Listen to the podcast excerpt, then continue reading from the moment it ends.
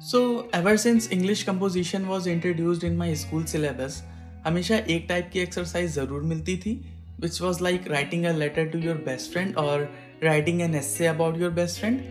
और मैं हमेशा उसमें बेस्ट फ्रेंड के नाम अलग अलग लिखता था। But after my high school I met this guy and he became a constant in my life as well as in those exercises हमने एक साथ काफ़ी ज़्यादा अच्छी अच्छी मेमोरीज शेयर की हैं लाइक हम साथ में गिटार प्रैक्टिस करते थे। We discovered our love for literature together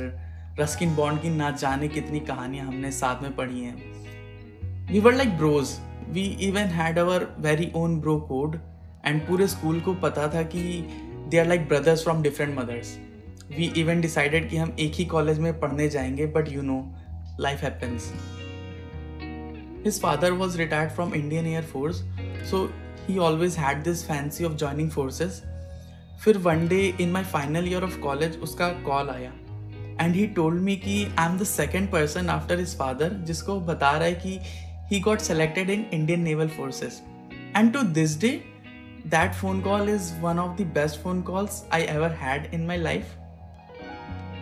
When I was working in Bangalore, he even came to meet me traveling hundreds of kilometers. And then one day I realized कि it's been months.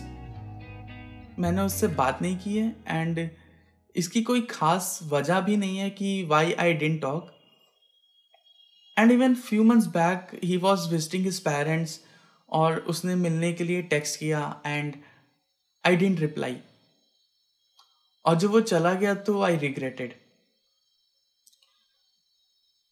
and i don't know why i did this. I also know कि